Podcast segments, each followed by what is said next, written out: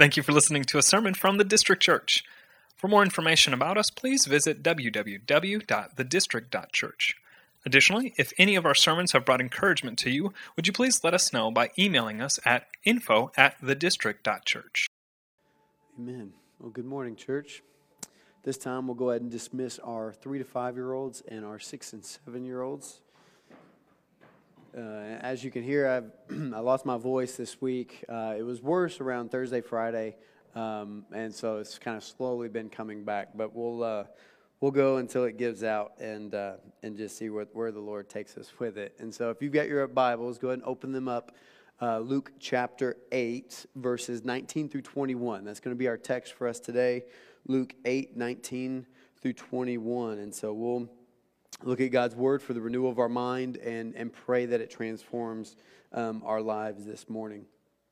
Before we look at the scriptures, I couldn't decide um, who to quote first, kind of right out of the gate, like either Hulk Hogan or Vin Diesel.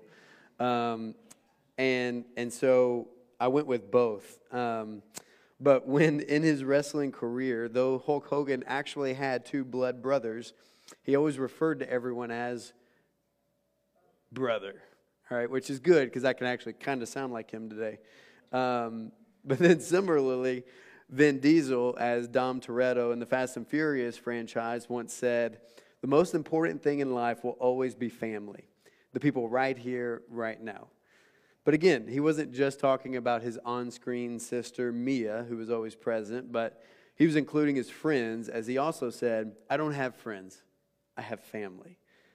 In today's message, we see Jesus make a similar claim where he refers to those who hear the word and do it as his mother and brothers, when his real mother and brothers are actually standing outside.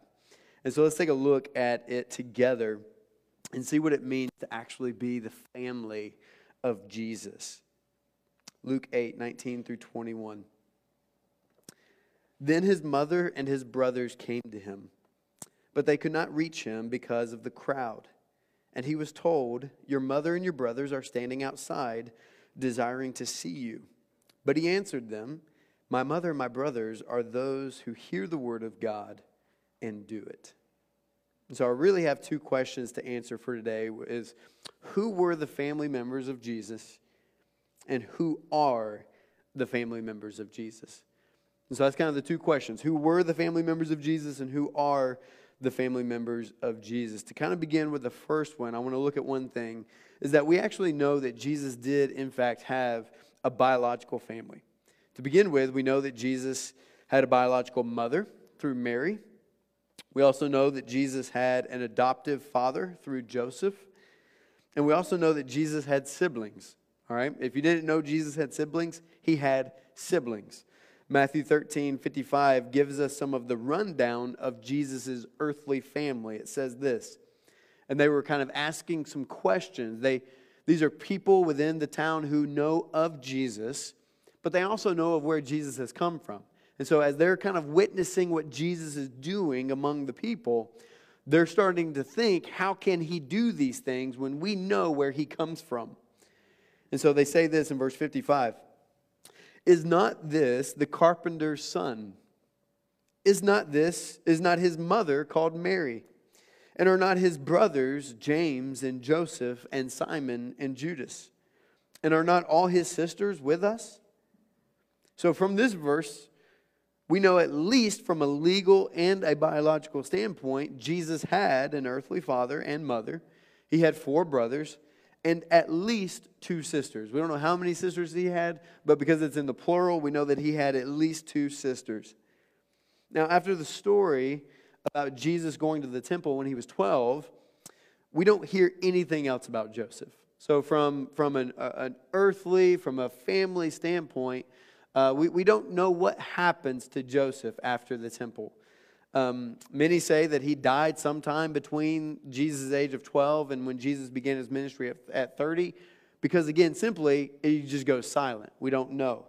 Um, there's lots of other speculations as far as what happened with Joseph, but what we can kind of land on is that something happened, and it was likely due to a death of Joseph.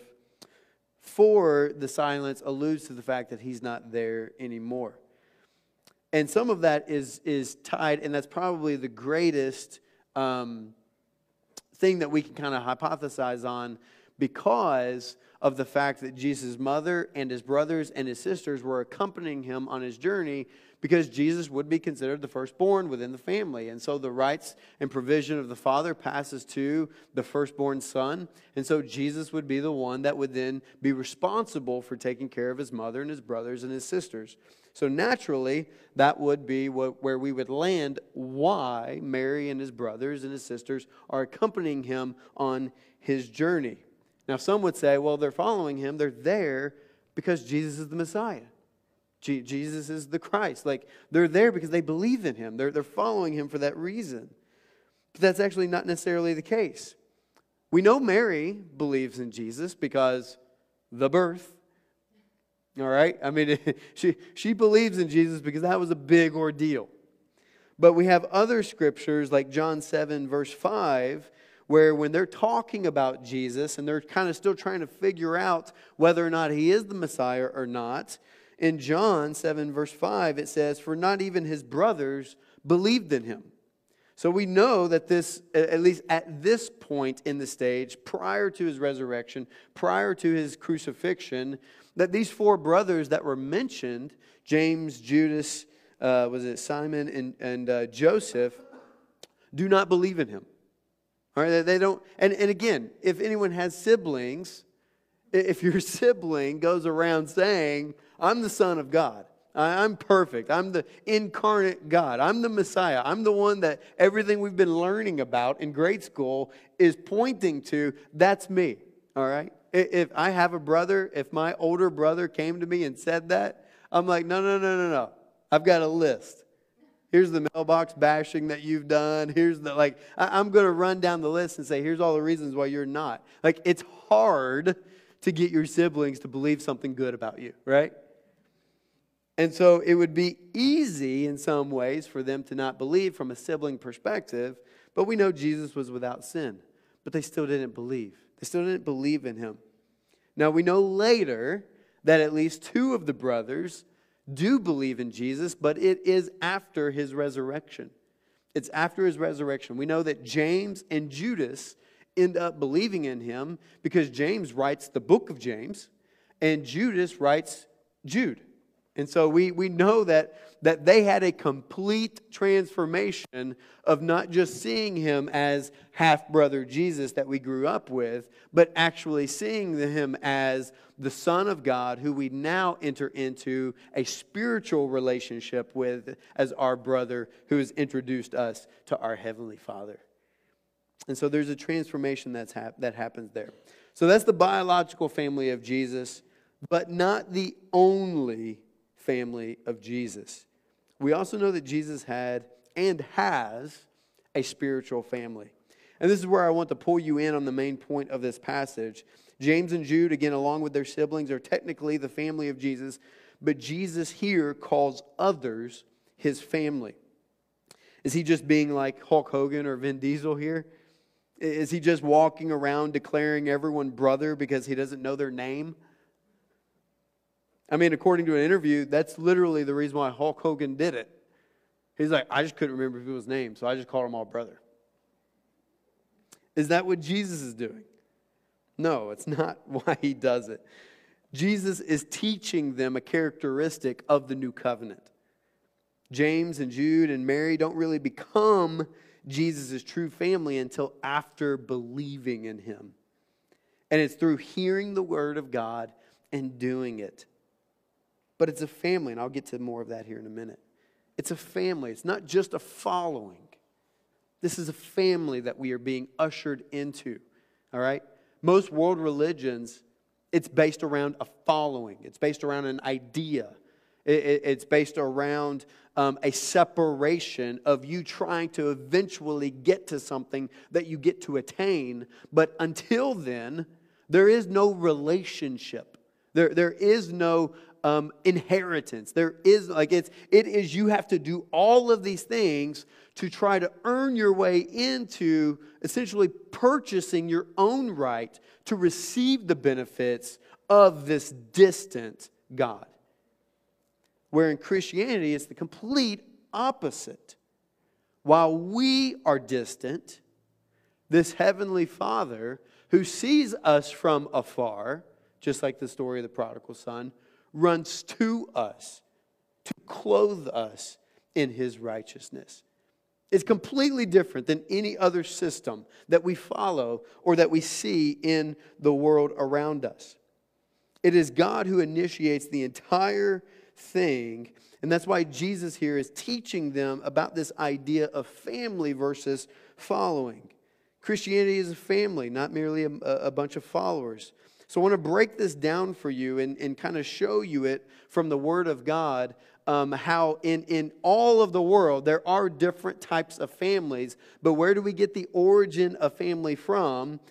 What are we kind of born into that is a, sort of an earthly family, but how do we actually arrive at the original family that God intended for all of us? That, that's kind of the goal here. And so the first one is to begin with, as, as someone shared earlier, in the Trinity, the Godhead. God exists as a family, as a family, Father and Son between the Father and Jesus. And so, if anyone has walked through the equipped class and has, gone through the portion of delighting in the Trinity, this is what everything, everything hinges upon the fact that the Father exists in a loving relationship with the Son, and that the Son exists in an eternal, loving relationship with the Father. And that there's also this component with the Holy Spirit that's mixed in, and we, as you know, uh, uh, some of us with, with historical backgrounds in Baptists, we're like, we don't know what the Holy Spirit is. we don't know what that means. We're, we're still trying to figure that out. Um, but a lot of it is derived by this idea of this relationship between the Father and the Son, and that it's a family that begins with God, not an earthly or institutionalized construct. It begins with God. Like we call fathers because God calls himself a father. Like that's where that comes from. Like we weren't, you know, like backwoods cavemen at one point, and we were just like, um, you like did something and I arrived, and I'm just going to call you father. And then the father's like, son. like, no, that, that's not how, like, we didn't create that. It was given and bestowed to us by God Himself. This is what you will call one another because it is what He is. The origin and foundation of family begins with God. It begins with God. We call fathers fathers because of God. We call sons because of God. Same with mothers and sisters. The big idea is that God is a family, that God is an eternal family, and that families are established by His idea, by His order, by His design, by His example. And then that moves into this idea of earthly families. We all have an earthly family that God created us into. Every person in this room has come from the union of a father and a mother that produced you. You are their son or daughter. And that's really the second point. Honestly, it's just short and sweet in case you didn't know. Now, I know there are kind of some more complexities around earthly families when it comes to broken families or absent parents or adoption, etc. But everyone still came from a biological father and mother and are considered by that a daughter or a son. And may have also mixed in with that brothers and sisters. Okay? Like that's that's ordered, designed, created by God. Because it comes from God. He exists as a father and he exists as a son. Now, the third point is that Jesus then creates a new family that mixes God as eternal spiritual family with earthly biological family. And he creates a new family. A new family. Now, this all dates back. I mean, this goes all the way back to, you can trace it back to Genesis 3. Um, honestly, really 1 and 2. The, the entire foundation for uh, uh, the, the history of the world, the history of our theology, Orthodox Christianity, everything from a design perspective can be traced back to Genesis 1 through 12. It's the foundation for everything that we believe and how we are ordered and structured. entering into Genesis 12 begins God's process for creating an earthly, spiritual family. All right? And it ushers in this man by the name of Abram. Abram. And as he starts working with Abram and starts talking with Abram and starts relating with Abram, he eventually, in Genesis 15, takes Abram, who eventually becomes Abraham, he takes Abraham outside and he says, I want you to look up at the stars. Now, Abraham's old at this point, he's around the age of 75. He takes him outside and he says, I want you to look up, see the stars, they're numbered. If you could number them, so shall be your offspring. This is Genesis 15, 5 and 6. So shall be your offspring. And Abraham believed the Lord, and it was counted to him as righteousness. Now, at this time, Abraham has no children. He's married to Sarai, who becomes Sarah. No children. She's also old and barren in age. He's looking at Sarah thinking, first of all, if God's going to create this family of ours, this offspring of ours, he's going to have to do a miracle because we're old and you're barren. Second of all, we need to get busy because there's a lot of stars. Now, if that's Abraham looking at, at Sarah in that regard, he's thinking, I don't know how this is even going to be accomplished. Again, spiritual has to come in and impact the physical in order to produce something that we can't do ourselves. And that's one of the biggest points of God is that that's how he works. He does not want to work in a way that man can come in and say, "Look what we did. Look what we did." So he does something, he gives a charge to Abraham that is impossible for Abraham and Sarah to accomplish themselves. In addition to that, he knows that this is going to span a lot longer and go a lot further than Abraham and Sarah. What we know just from um, is certainly started with Abraham, but this offspring, and, ultimately even going back to the promise that was given to Adam and Eve, that through her offspring would come one that would bless the families of the world, ultimately, this offspring was going to be generational. And as you know, like it, it eventually creates the people of God, all right, that, that we walk through the Old Testament about. So it creates Israel, it creates the people of God. Israel comes from the 12 tribes. The 12 tribes represent or come from the offspring of the, the, the, the 12 sons of Jacob. The 12 sons that relate with Jacob. Jacob is the son of Isaac. Isaac is the son of Abraham and Sarah. So it begins passing its way down so that all of those tribes represent the number and the stars of Abraham as he walked out and sees all of it.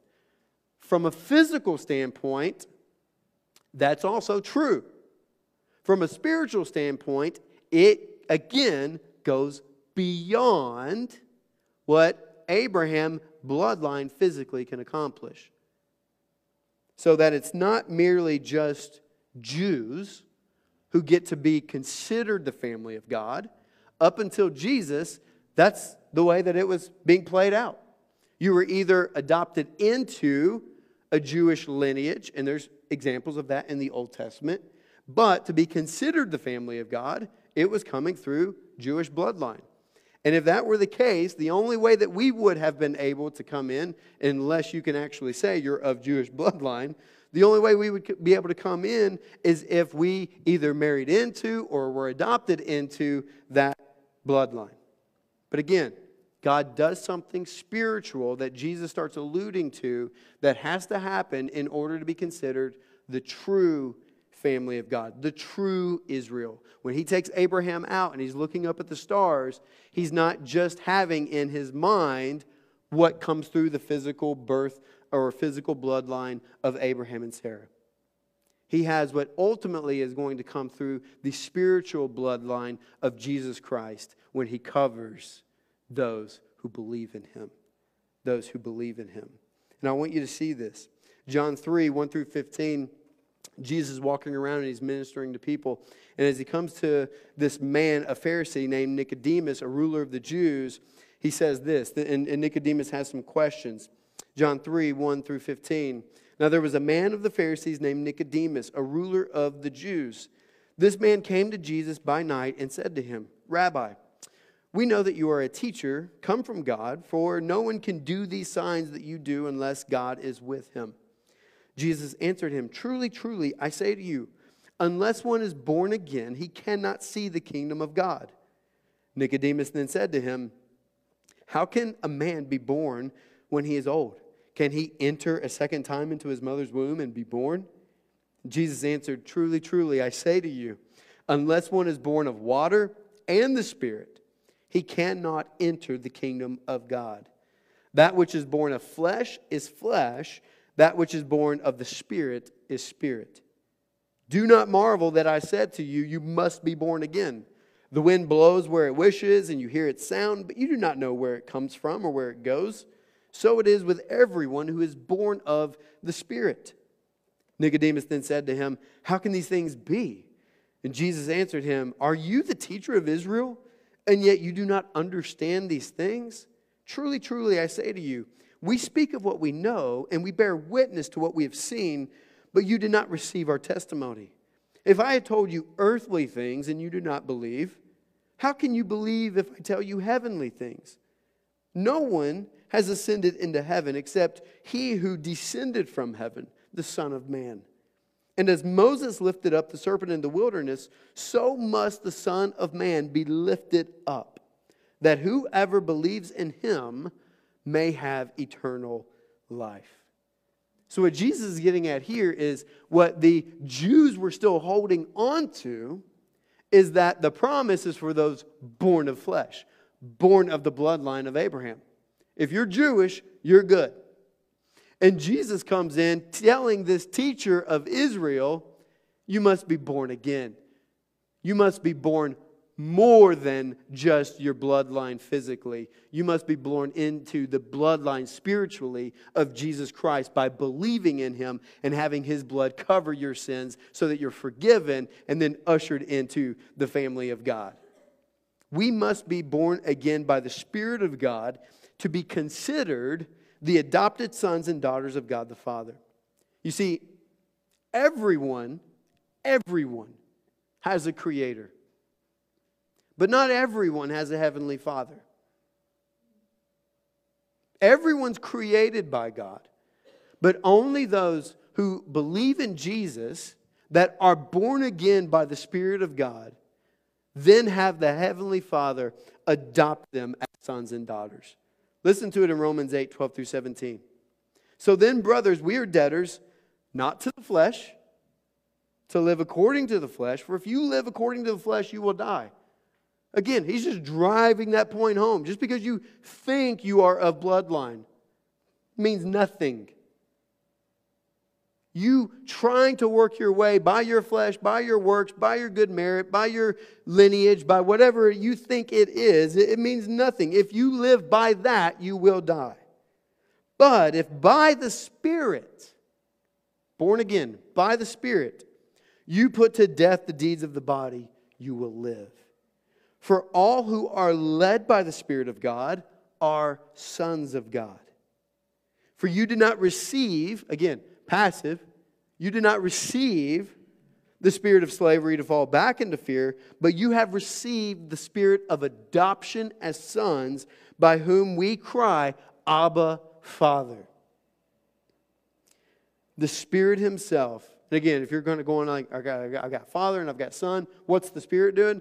Man, the Spirit is doing a lot for you. A lot. The Spirit Himself bears witness with our spirit that we are children of God. For those that God has come, and, and we've, and if, if you've not seen it over the last four or five weeks, where we've kind of walked through and talked about, like, how do I have good soil so that when the Word of God is preached, that I get to believe? This is what the Spirit is coming into play.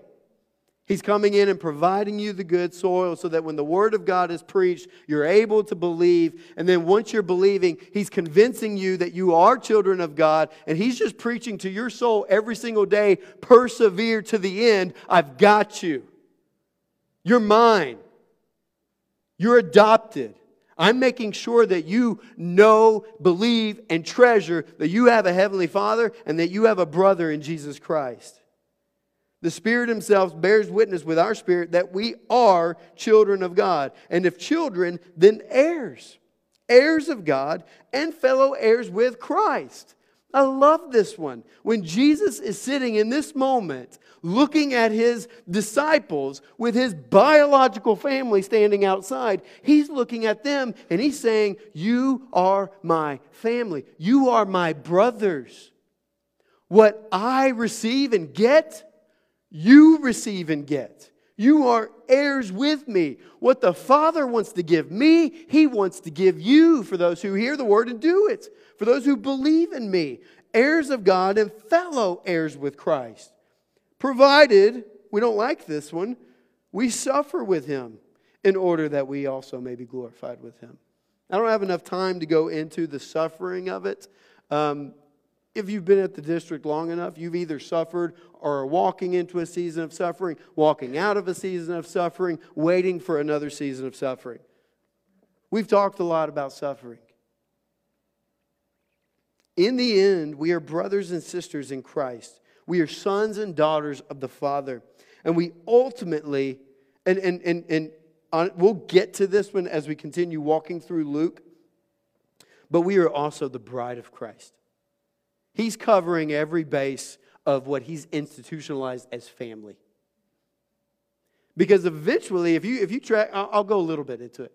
If you look at Genesis 1 and 2, and we're talking about the, the, the husband and wife that were created and they came together and they had children, eventually those children are going to eh, start marrying, and we don't need to go into that because at that time it was brothers and sisters, it was a little bit different. But they're going to marry and they're going to leave their father and mother and enter into a marriage with their husband and wife. Sometimes those relationships will, will separate in order to join together. The beauty of what we get in heaven is we get all of it simultaneously in its fullness. We get to be the sons and daughters of the Father who loves us, delights in us, spoils us, cherishes us. Again, heirs with Christ. If you read Delighting in the Trinity and you see how much the Father delights in the Son and loves the Son and wants to give all things to the Son, you get to enter yourself into that position when you get to heaven. That's how much the Father is going to bless us in that, in that experience for eternity.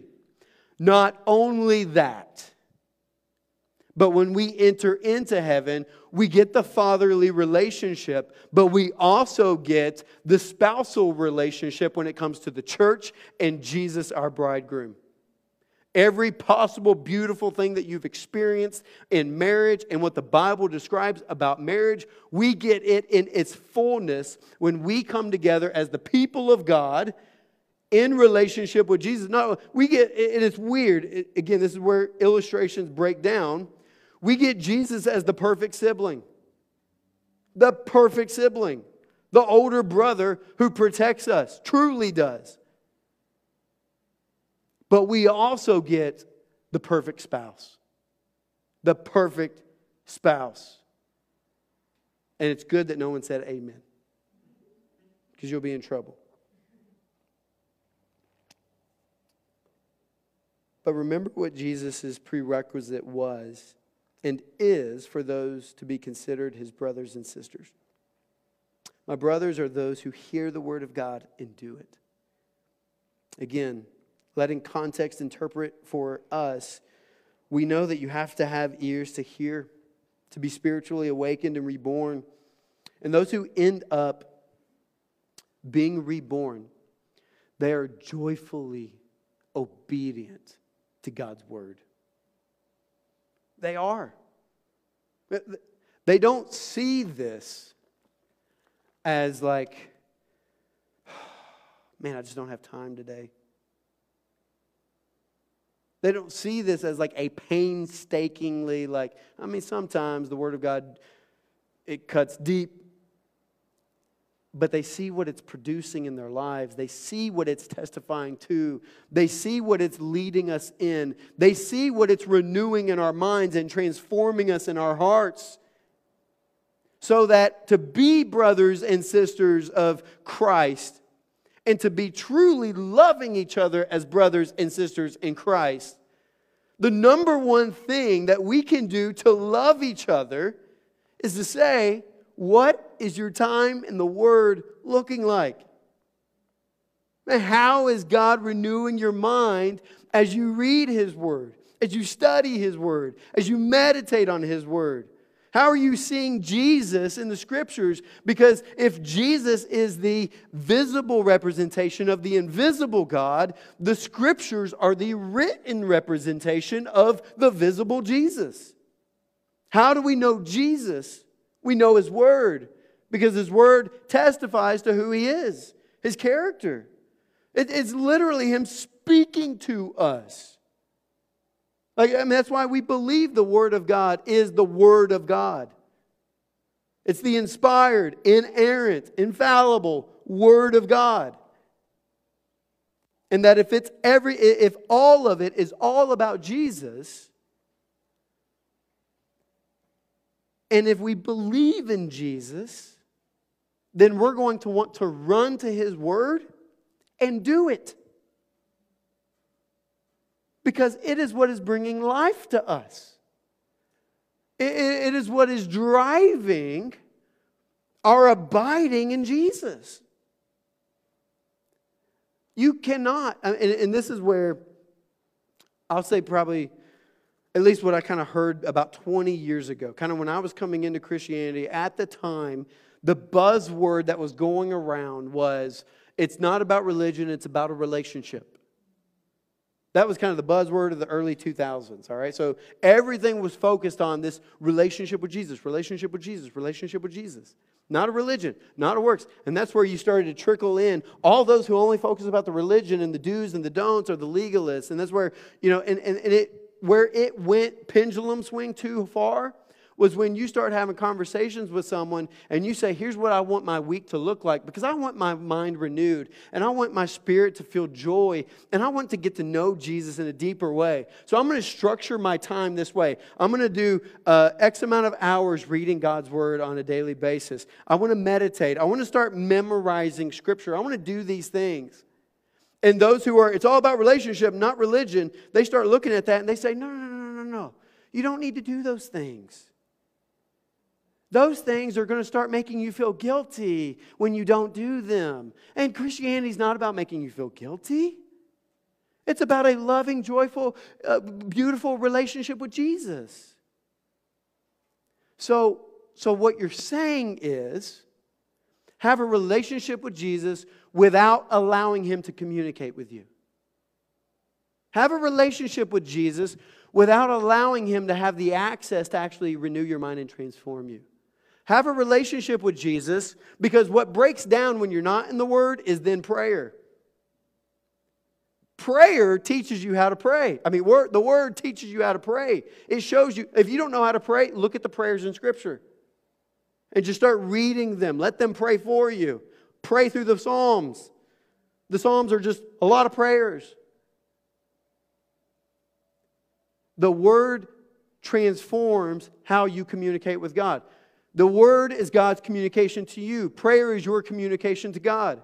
Prayer is not about you changing God. Him communicating to you changes you so that you change in how you communicate with Him. That is abiding in Jesus. It's abiding in Jesus. When it comes to John 14 and 15, is there anything else He's required us to do. Because when you're reading His Word and you're communicating with Him in prayer, and your mind is being renewed, and your heart is being transformed, and you're becoming more like Jesus, everything else falls in line. Everything else falls in line. My brothers are those who hear the word of God and do it. They do it. and they're joyfully obedient to it. The way that I want to close this out as we come to this time of communion is I want to show you, and, and, and I don't usually read through big passages like this, um, but this was just one of those ones where I was like, okay, I really feel like there's 1 Peter uh, 1 23. I, re- I was like, this is probably going to be the verse that I go to when it comes to like transitioning this to communion. Um, and then I was like, well, let me back up. Let me look at some of the context of it. And then I was like, well, let me back up even further. And then I was like, I really just want to read all of 1 Peter 1 3 through 25 because it, it so ingrains all of these things that we've just talked about and how it makes us the family of God and what we get to receive in that, and ultimately leading to the cross of Jesus. And so I want you to see this in light of everything that I just said. Starting in verse 3. Go turn there with me. If you're not there, go ahead and turn there with me. Or will it be on the screen? I didn't know if it would be on the screen or not. It's on the screen. You can look at the screen, it's fine. Blessed be the God and Father of our Lord Jesus Christ. According to his great mercy, he has caused us to be born again. To be born again to a living hope through the resurrection of Jesus from the dead. Uh, that's all God so far.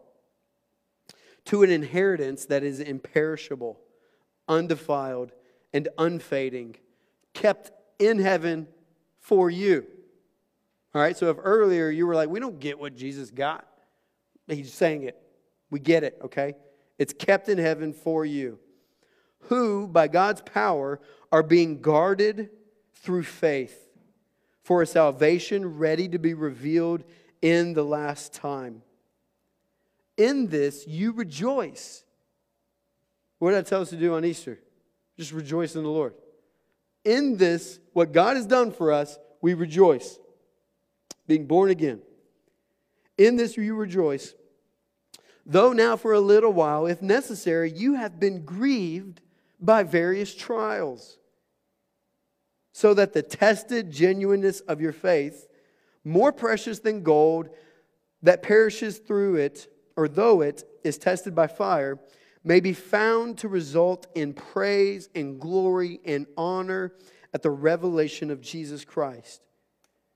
Though you have not seen him, you love him. Though you do not now see him, you believe in him and you rejoice with joy that is inexpressible and filled with glory, obtaining the outcome of your faith. That is the salvation of your souls. Now, concerning this salvation, the prophets who prophesied about the grace that was to be yours searched and inquired carefully, inquiring what person or time the Spirit of Christ in them was indicating when he pre- predicted the sufferings of Christ and the subsequent glories.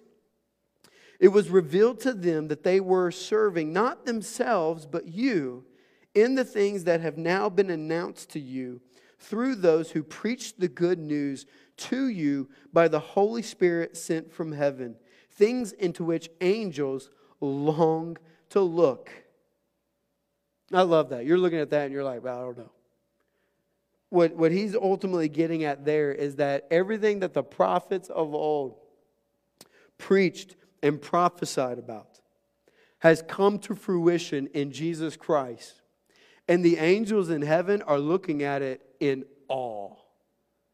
They, they've never seen anything like it.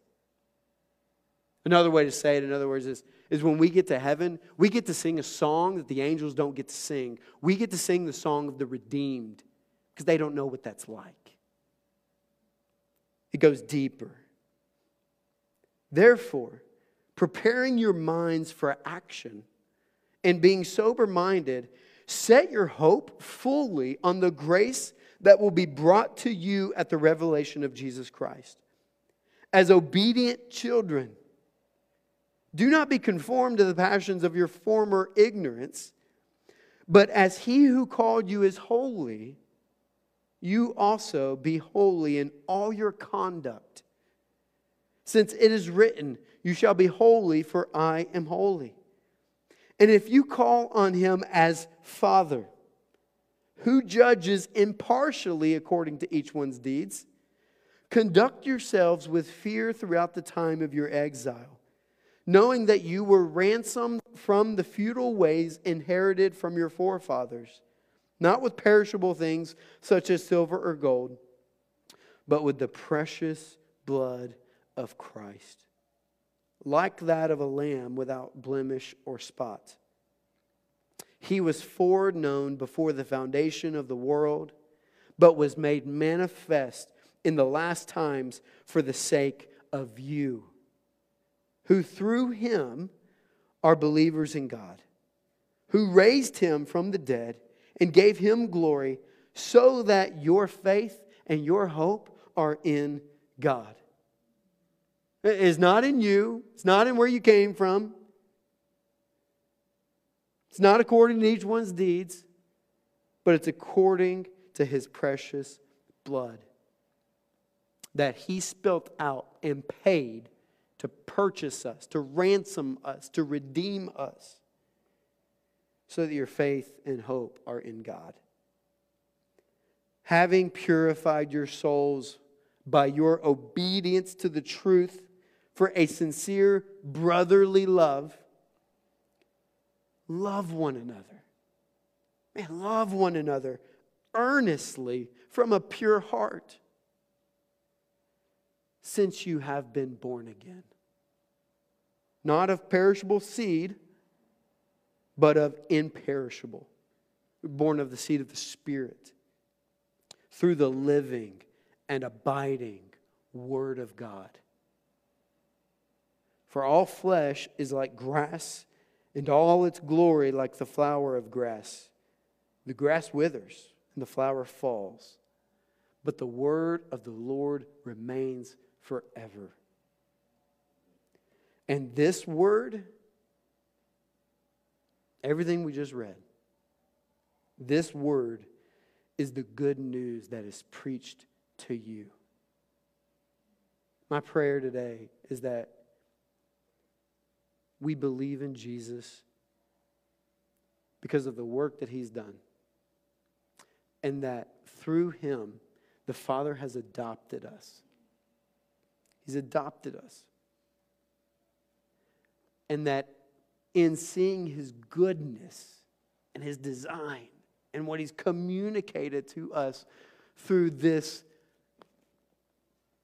out of the world book, that we run to it joyfully to hear from our Heavenly Father. And that as sons and daughters of Him, we joyfully respond to it in obedience. We hear the word and we do it because we are His. We are His.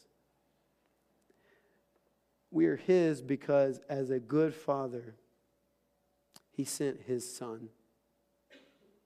He sent His Son to pay the sins of us as sons and daughters.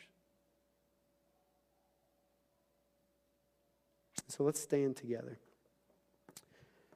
And let's go ahead. If you believe that and you trust in that, and you believe the goodness of Christ and what he's paid for on the cross for us, I want you to come down. I want you to grab the elements. We're going to remember this truth. We're going to celebrate this truth. We're going to honor it and proclaim it. And we're going to thank, to, to stay theologically accurate, we're going to thank our brother, Jesus for laying his life down for us so that his Father could reconcile us in relationship and bring us into the true spiritual family of God. So come on down front, grab the elements, come back to your seat, and we will thank him for it.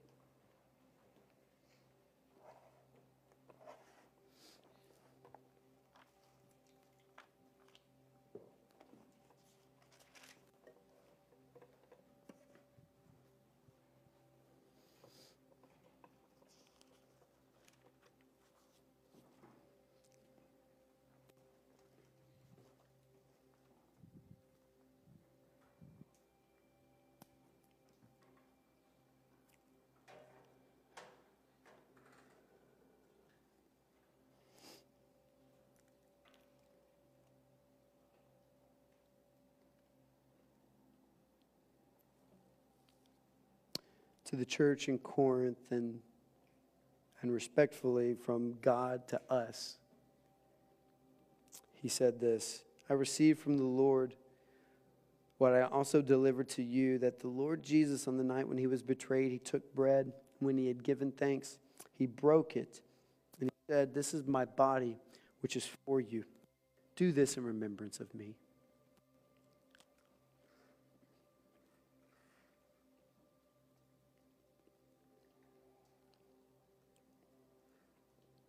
And in the same way, also, he took the cup after supper. And he said, This cup is the new covenant in my blood.